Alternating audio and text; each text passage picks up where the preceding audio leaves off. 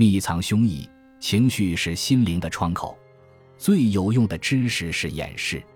开诚布公者会有失败的危险。